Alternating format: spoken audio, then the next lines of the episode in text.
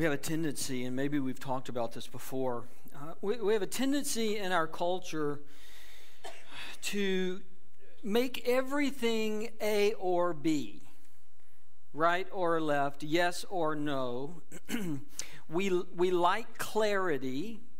Uh, we tend to like binary, right? You're on this side or you're on that side. And if you're on this side, you have to be mad at everybody on that side, or you have to agree with everybody on your side. It makes life neat and tidy and clear if all of life and all of issues are A or B. We're not as comfortable with A and B, or sometimes A and sometimes B, or C, or D. Right? We're more A or B people. And we want everybody to stay in their lane, stay in their column, and we want to keep everything separate we can, if we're not careful, we can have that view when it comes to this subject of faith and doubt. We can come at it from the vantage point of either you have faith or you doubt. Either you're confident or you're questioning. Either you're sure or you're doubting when some of you know, if you look at your own life, that faith and doubt don't always work in such neat categories. Faith and doubt don't always keep to themselves. Faith doesn't always stay on this side and doubt on that side. Very often they merge, they coexist. At the same time, in the same person, sometimes over the same issues, there are things we know and we're confident about, and at the same time, there, same time, there are things that we're questioning there was a, uh, a father in the New Testament. His story is told in several of the Gospels, but in Mark chapter 9, uh, the Father is given a voice more so than in the other Gospels. Uh, it's a wonderful story. Uh, this dad encounters Jesus, which is always a great moment. Uh, I don't want to spend too much time on the details of the story because I, I want to hit where the dad lands in this story. Let me kind of catch you up with what's happening. This is a dad who's raised a, a boy who's, who's probably now a teenager, maybe a young man. But the dad says ever since this boy was a child, he's had seizures. And uh, the dad has been trying to find an answer for this, trying to help his child, just like you would. You would do whatever is necessary for your child.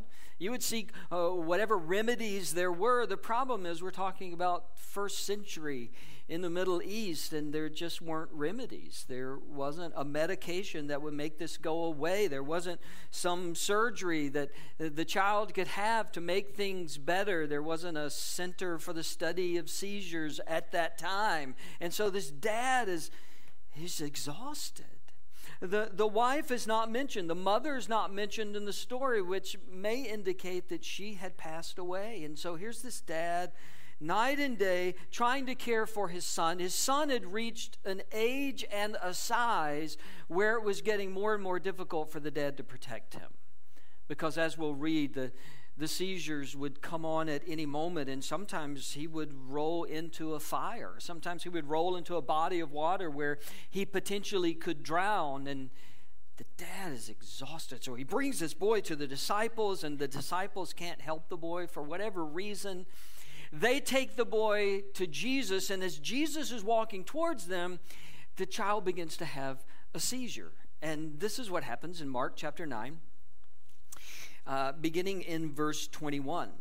Jesus asked the boy's father, How long has he been like this? From childhood, the dad answered. It has often thrown him into fire or water to kill him. But if you can do anything, take pity on us and help us. And I know the Bible doesn't clue us in a lot to the emotional content, but every time I read that, I hear an exhausted, desperate dad. If you can do anything, if you can help even a little bit. I don't know if you can solve this. I don't know if you can make it a little bit better. If you can do anything, we will take anything at this point. If you can do anything. And Jesus responds with a question. Jesus says, If you can. Like, do you know who you're talking to? If you can. Jesus answered.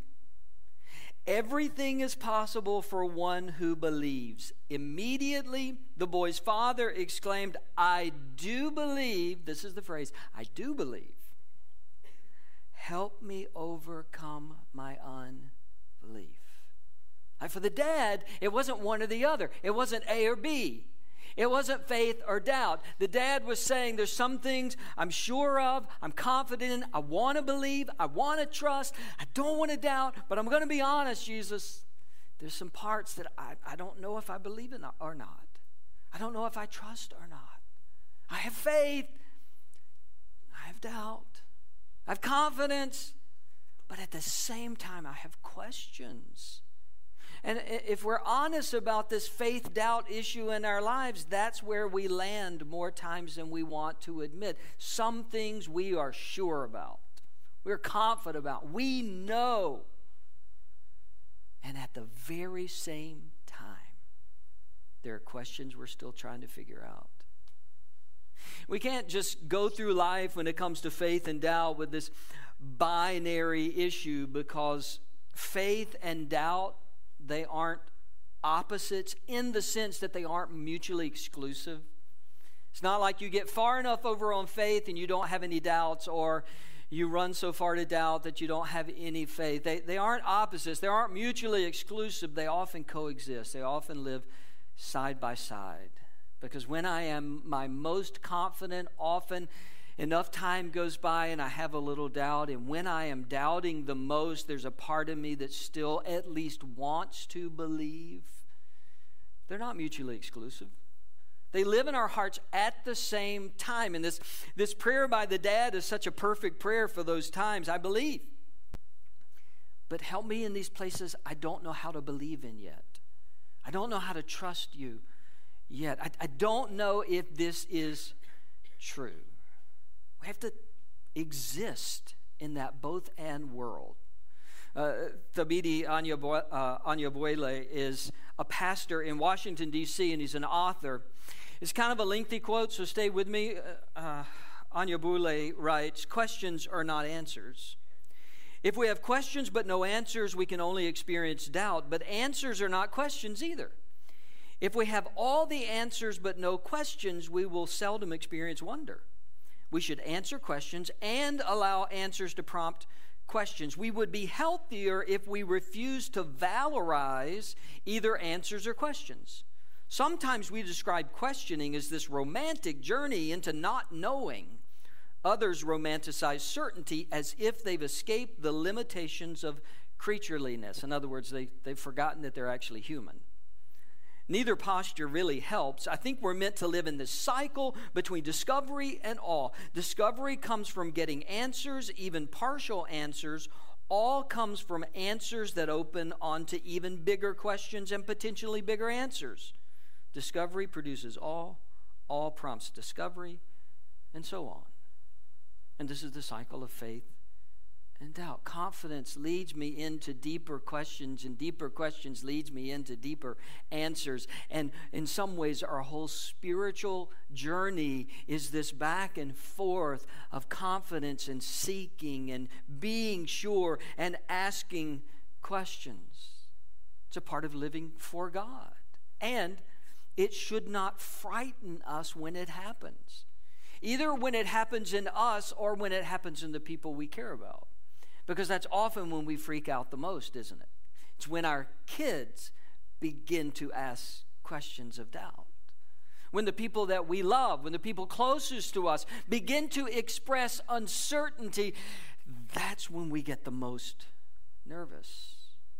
But as this dad teaches us, we are going to live in, exist in faith and questions our whole experience. Now, uh, throughout the rest of today, what I'm going to encourage you to do is to try to get specific about your doubts. When you're in one of those hallways that we talked about last week, when you're in one of those transitional spaces of doubt and questioning, name it. Get very specific about what you're doubting because sometimes we enter into doubt, we have this feeling of doubt, and we just apply it to everything.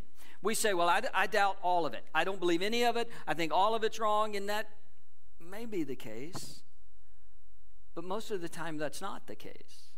And even when it is the case, that doubt started somewhere. That started with some question that often we extrapolate to everything in our spiritual life and kind of lump it all under I doubt it all. I don't believe any of it. And what I'm going to challenge you with today, wherever you are in your doubts, is to step back and try to figure out where did this come from?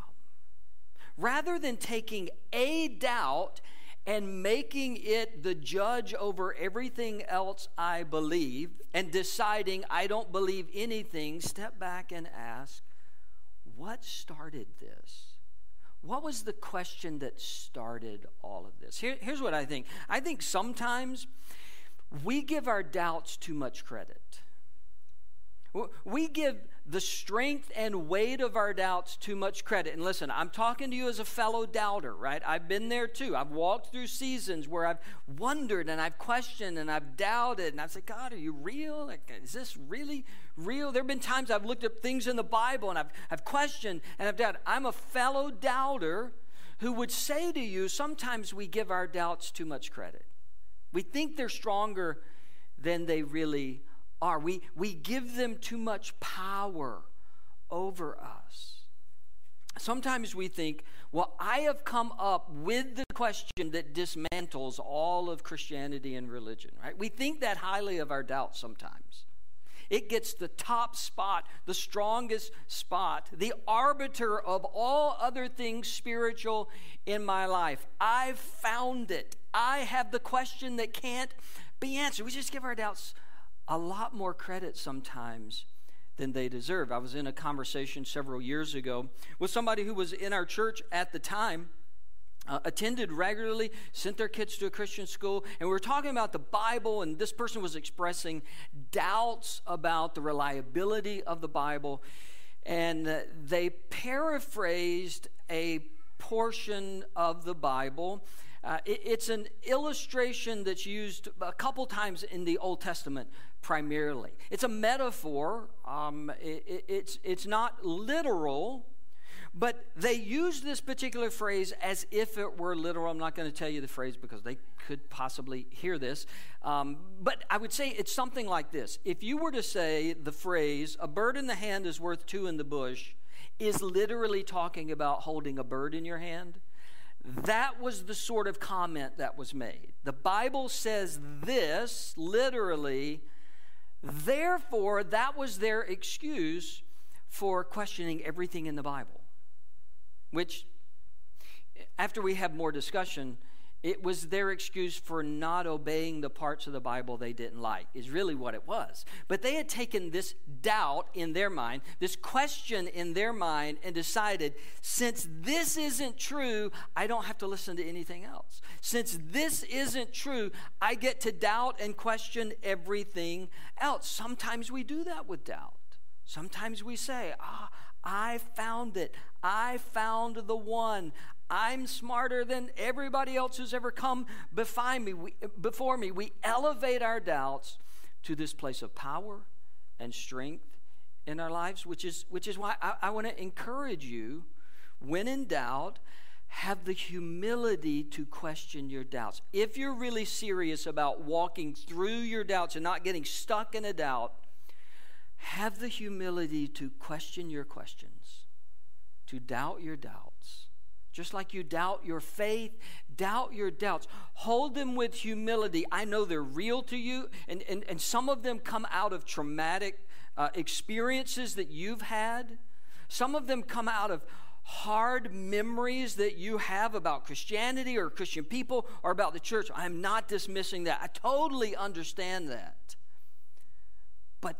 Have the humility when you doubt to ask questions about why you're doubting, where it came from. There's a word that's uh, become popular in uh, Christian circles. It's the word deconstruction.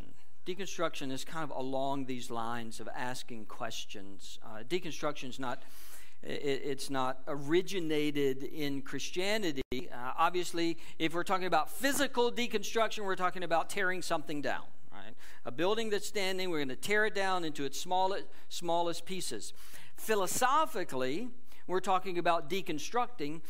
We're talking about breaking down an argument, breaking down a philosophy, breaking down a system into its smallest parts and asking, is all of this true? Does all of this work? How much of this has been impacted by tradition and culture? How much did we get wrong when we were building this philosophy? How much did we get wrong when we were building this system? So, philosophically, deconstruction is kind of tearing apart a way of viewing the world to try to judge whether it's true or false and which parts are true and false. Spiritually speaking, this word gets used a lot. Unfortunately, it gets defined in about 30 different ways. So, in some sense, it's a hard word to talk about because you're going to see one person who uses it this way and one person that uses it this way. Let me, let me try to give you the two different approaches to defining deconstruction. The one that I think is kind of an extreme approach is the one that equates deconstruction with deconverting.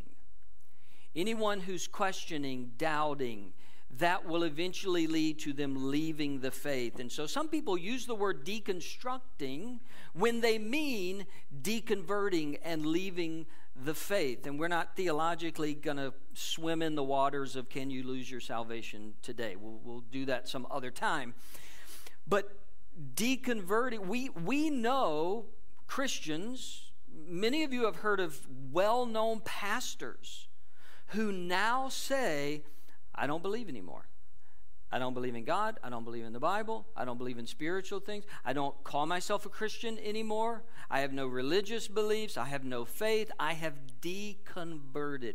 That happens wherever that fits into our theological framework. That happens. Some people use this word deconstructing to describe that. I think there are better words to describe deconverting, like deconverting, but some people equate those two. Deconstruction, in my mind, is simply looking at a system or a belief or a structure and trying to discern is this true? Is this real? How much of what I say I believe is really my tradition or my likes or my preferences or what my parents told me or what the church I grew up in told me? That's my definition of deconstruction. I, will give you one that I made up. Uh, you're not going to find this in Wikipedia or anywhere else. This is just off the cuff. This is how I see deconstruction it's examining your faith in order to distinguish between what is true and false in an effort to separate what is influenced by tradition, culture, and experience rather than by God and His Word and in doing so, determine what the Bible actually says and what you really believe. It's stepping back somewhat objectively and saying, you know, I've always been taught this. Does the Bible actually say that? Or is that just what my parents always told me? Is that what my church always said, but it's not in the Bible? So it's evaluating uh, what we believe. If you are a follower of Jesus for very long, you should do some of that. You should try to separate your culture from what God's Word says. You should try to separate your traditions from what God actually commands. In my mind, that's what deconstruction is. We used to call it making your faith your own. If you've ever heard that phrase, making your faith your own. We used to say to teenagers, you got to make your faith your own one day. You can't just believe because your parents told you to believe. You can't just believe because the church told you to believe. You got to know what God's word says. You got to know why you believe. You have to make your faith your own. In my opinion, that's kind of what deconstruction is. It's asking, is this what God says or just what people have told me? Now, that process can lead to deconverting if not handled well. If we don't walk through the hallway we've been talking about carefully, then we can end up in some bad places. But we should always be questioning Do I believe what God says? Now, I'm going to admit, I am 100% chickening out on giving you examples today. I'm not ashamed of that. Um, I'm a coward. I'm going to give you the easy ones. And then you and I in the hallway can talk about the hard ones if you want to, one on one. Let me give you the easy ones just for an example. Many of us grew up in churches that defined what everyone should wear when they come to church, right? Maybe you grew up in that that church, right? Women especially, you know, we are obsessed with what women wear apparently. So women especially, like there was a dress code. Couldn't wear pants. You, you couldn't have open-toed shoes. I don't know what all your church, what all their rules are. Same thing with men. You need a tie. You need a coat, which is all fine. It's it's fine to dress up to go to church, but obviously you go to this church, and so somewhere along the way. I'm not saying you look bad today. I'm just saying. Um, somewhere along the way, you did what I did. You went, you know, that's fine, but I don't think the Bible actually says that. I think you could go to church and wear whatever you want, and God would be okay with that. Okay? So that, that's deconstruction. You said this is part of tradition, it's not really the, what God says. Uh, music is another easy one. Again, total coward on the hard ones. Um, some of you went to a church and they would not have played the drums or allowed drums within five miles of the building. You couldn't play guitar. Um, you had to sing songs that were at least 100 years old, written by people who are now dead, or you don't sing them, right? And there's nothing wrong with that. There's nothing wrong with having an organ. There's nothing sinful about having a piano or having no instruments. Some churches don't have any instrument. There's nothing sinful about that. There's nothing wrong with singing hymns or old songs or songs written by dead people. There's nothing wrong with any of that. But you figured out because you now go to this church. You figured out, well, that's not the only way to do it. Like the Bible doesn't say you have to do it that way. You deconstructed a tradition that you grew up with and said, it's not good or bad, but it's also not law that you have to do it this way. All of us walk through this. All of us walk through these seasons, hopefully. Like if you have a, a mind, if you bring your mind to your spirituality, you're going to do this at times. And you're going to evaluate, you know, how how is my culture? How has my upbringing? How, how, is, how is the country that I live in? How is that swerved over into my spirituality and I'm, I'm having trouble separating it out? This is what it means to deconstruct. Now, when we deconstruct, here's my suggestion. When in doubt, specifically when, when you're in this questioning, deconstructing phase, when in doubt, define your doubt get very specific about what it is. Get very specific. Again, because I think what will happen is we will just decide that we doubt and we must doubt everything because I doubt something. No, what is it that caused you to begin asking these questions? What do you doubt? Matthew chapter 14. The disciples are in a fishing boat and they're going across the lake, and a storm comes up waves, wind. They're frightened. They see a figure walking on the water. They think it's a ghost. It's not a ghost, it's Jesus. Jesus gets close enough and says, It's me, guys. Everything's fine. And Peter says, Lord, if it's you, let me walk out there to you. And Jesus says, Okay, come on. Water's fine. Come on. And so Peter steps out of the boat and he walks on water for a little bit. And some of you know the story. The wind picks up and the waves get higher, and Peter takes his eyes off of Jesus and begins to sink. And Jesus rescues him. He doesn't let him drown. He catches him. And then Jesus says in Matthew 14, You of little faith, why did you doubt? Why did you doubt? That's a great question. Why, why, why did you doubt? Some questions there aren't answers for. When I do something dumb around the house or uh, even accidental around the house, my wife's instinctive response is to go, Why did you do that? the other guys in the room, you're nodding. Yeah, if I drop a glass and it shatters all over the, the counter, my wife's first response, Why did you do that? Just been thinking about it all day. I thought, I'm going to smash his glass. It's going to sound so cool when it shatters. Why did you do that? I, I don't have an answer for why I do. I'm a guy. I'm, I'm dumb. I, I, I don't have an answer for why I do some things. Jesus asked this question. We don't get an answer, but it's a great question. Why did you doubt? Now, whenever Jesus asks a question, it's never because he needs information right? We've encountered him asking questions before. Jesus is never going, I'm, I don't, I'm not sure. I need you to fill me in. Jesus already knows the question is for Peter. Why? Think about it, Peter. Why did you doubt? When you and I are walking through this faith doubt space in our life, and we'll do it repeatedly, when we're in this deconstruction time periods of our life, I think it can be so helpful to just say, where did it come from? Why, why am I doubting? What sparked this? And it could be something very real. All right, let's be honest. It, it can be something very real. For some of you, perhaps what, what started a season of doubt for you was some broken, traumatic, hard experience you had uh, with a church in the past.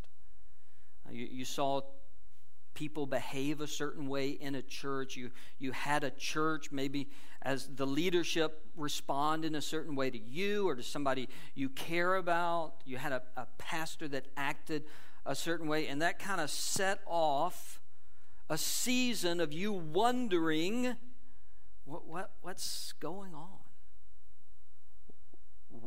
Do I believe what they believe if that's how they act? Where, where did it come from? You see, in order to overcome doubt, we have to examine this why. Why am I asking these questions? What is it that I'm dealing with? For some people, it's circumstances. You went through a real hard time. You lost somebody you care about. You watch somebody suffer and you're thinking, God, you're supposed to be good. How does this happen? What set you down that path? Because as I said, sometimes we take one doubt and we extrapolate it over everything. And what will help us in this process is to get really specific. This is where it came from. This is why I'm asking that particular question. Uh, sometimes, let's, let's be honest, sometimes we doubt because life isn't going the way we want it to go right? And again, I'm a fellow doubter, right? This is not an accusation. Sometimes things don't work out and life kind of falls apart, and, and, and sometimes it's we're partly to blame for that, but we don't really want to accept that. And so sometimes it's just a simple fact that life is not going the way we want it, and then God becomes an easy target. And I'm not dismissing the way you feel. I'm saying this is this is what sets some people on this road of doubt is my life is not what I thought it would be. I'm going to blame God, I'm out. Uh, sometimes it's because we've seen Christians fail so miserably. We've seen pastors, sometimes very well known pastors. We, we hear stories about really big, really well known churches. Unfortunately, we've been treated to a series of those over the past few years. Right? We Willow Creek and Harvest Bible Chapel and Mars Hill, the whole podcast thing, and now you know, this documentary's come out about Hillsong, and we got the whole Hillsong New York thing, and we got impact even on a congregation here in Atlanta. Those stack up for us, and we begin to ask, well, okay, if this is what the face of Christianity is like, if this is how the famous Christians act, or maybe it's not a famous Christian, maybe, and, and this can be even harder, it, it's a pastor nobody knows, but they hurt you, they disappointed you.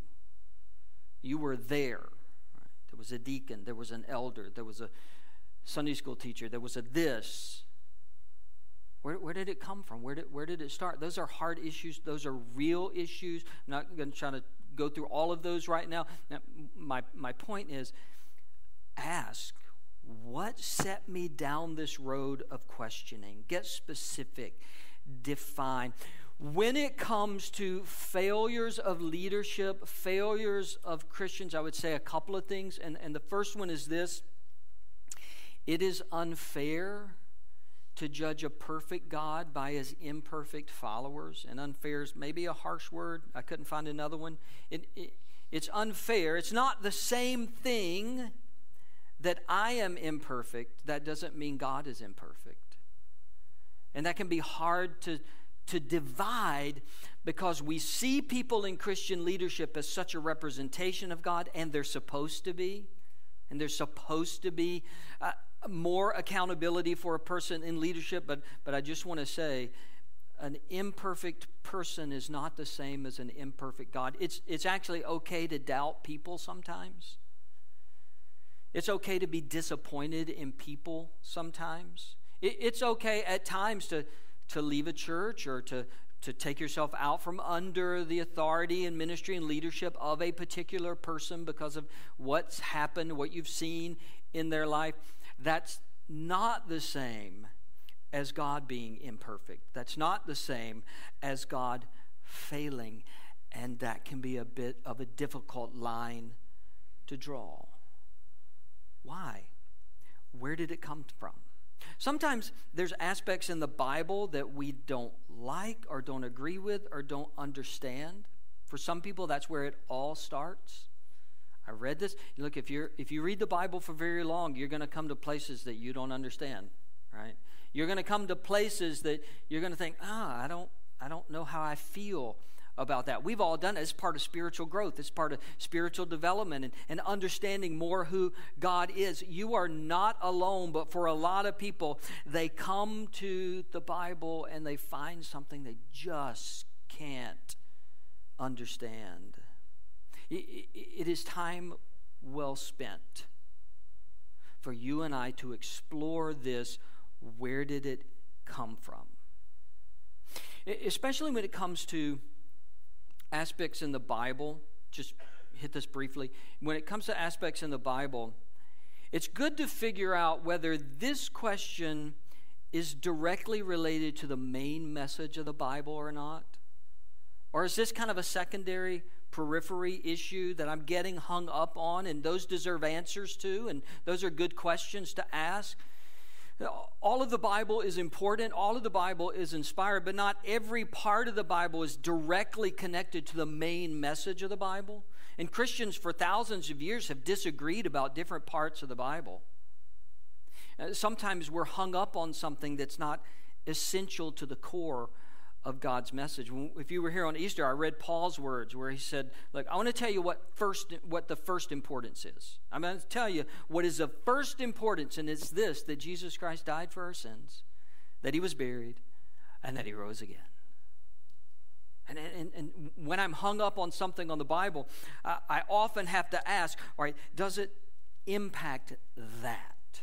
Because I can carry doubts about some other things that aren't related to the core message of the gospel that God gives us in His Word.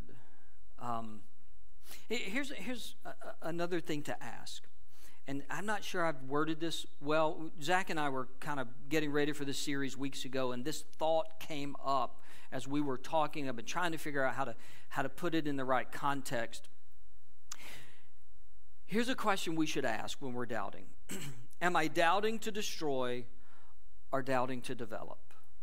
That goes to motive. That's not just what I'm de- doubting, it's the motive behind my doubting. Am I doubting to tear down, or am I doubting so that I'll understand better? Those are two completely different motives. Am I doubting because I just want to burn the whole thing down? And trust me, I get that. I understand that when we've been hurt, when we've seen uh, poor representation of Jesus by Christian leaders and, and churches. I get it. I get wanting to just be done with it. I get wanting to walk away, but I need to check my motive in that moment. Has this doubt become so big to me because I want a reason to walk away? And this has given me that reason. Am I doubting because want to get out of community with other believers, and I think this gives me an excuse to do that. Am I doubting because I don't want to have anything to do with the church, and this doubt has given me a reason to do that? And listen, I know churches hurt people. I've been hurt by churches, I've been hurt by Christians. I get that feeling. But what God wants to do in our doubts is He wants to grow us. He wants our faith ultimately to be strengthened. He wants us to be developed. And you're not going to walk through doubt in a healthy way if your doubt has become an excuse for you to disengage. If your doubt has become a reason for you to distance yourself. Last thing focusing on Jesus helps us navigate our doubts. Focusing on Jesus, bringing my questions back to Jesus, keeps us grounded in the midst of asking lots of questions. Because what can happen is we can get on this rabbit trail of questions and doubts and forget that at the core of our faith is a person. It's God who came in the flesh. He loved you enough to take your sin, to die in your place, and to rise again so that you could have eternal life. And yeah, I got questions outside of that. The core of what we believe, the core of what we've given our life to is, is a person, Jesus. A person who doesn't abandon us in our doubts. He catches Peter when he doubts. He listens to a dad say, I believe, but I, I don't believe everything. He's there in that moment. And He's there in that moment for you. Like, I don't know where you are in this whole process, but Jesus is there with you. Jesus doesn't abandon you in doubts. Jesus is constantly saying, Keep coming towards me. Keep coming towards me. Keep your eyes on me. Your questions are fine. Your questions are legitimate. Your feelings are legitimate. But but keep walking towards me. I just want to encourage you with that today. Whatever those questions are, don't let the question eclipse the person who loves you. Would you bow your heads and close your eyes for just a moment and I would invite you just to just to take a breath. Breathe in and breathe out and and then be honest with God. Be honest with the Jesus who asks, Why are you doubting? And he asks it not accusing you of anything.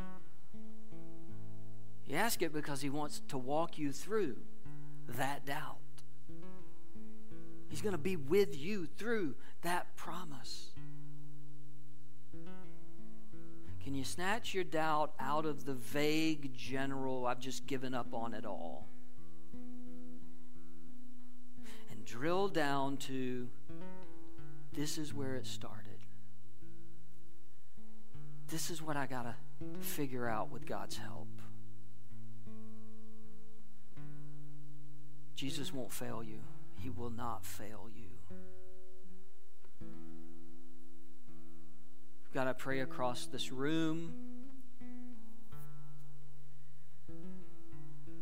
A room full of hearts some who feel like they, well, they just have a, a ton of faith, just great faith, strong faith, and maybe just a few questions. And some, some who feel like they got a whole lot of questions and not very much faith. And you love them all. You are gracious and gentle and patient with us all.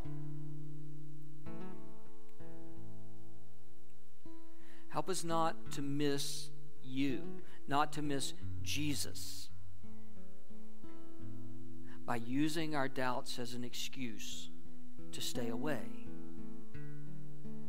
Grow us. Affirm what is true in us. Deepen our faith through our doubts. I pray it in Jesus' name. Amen.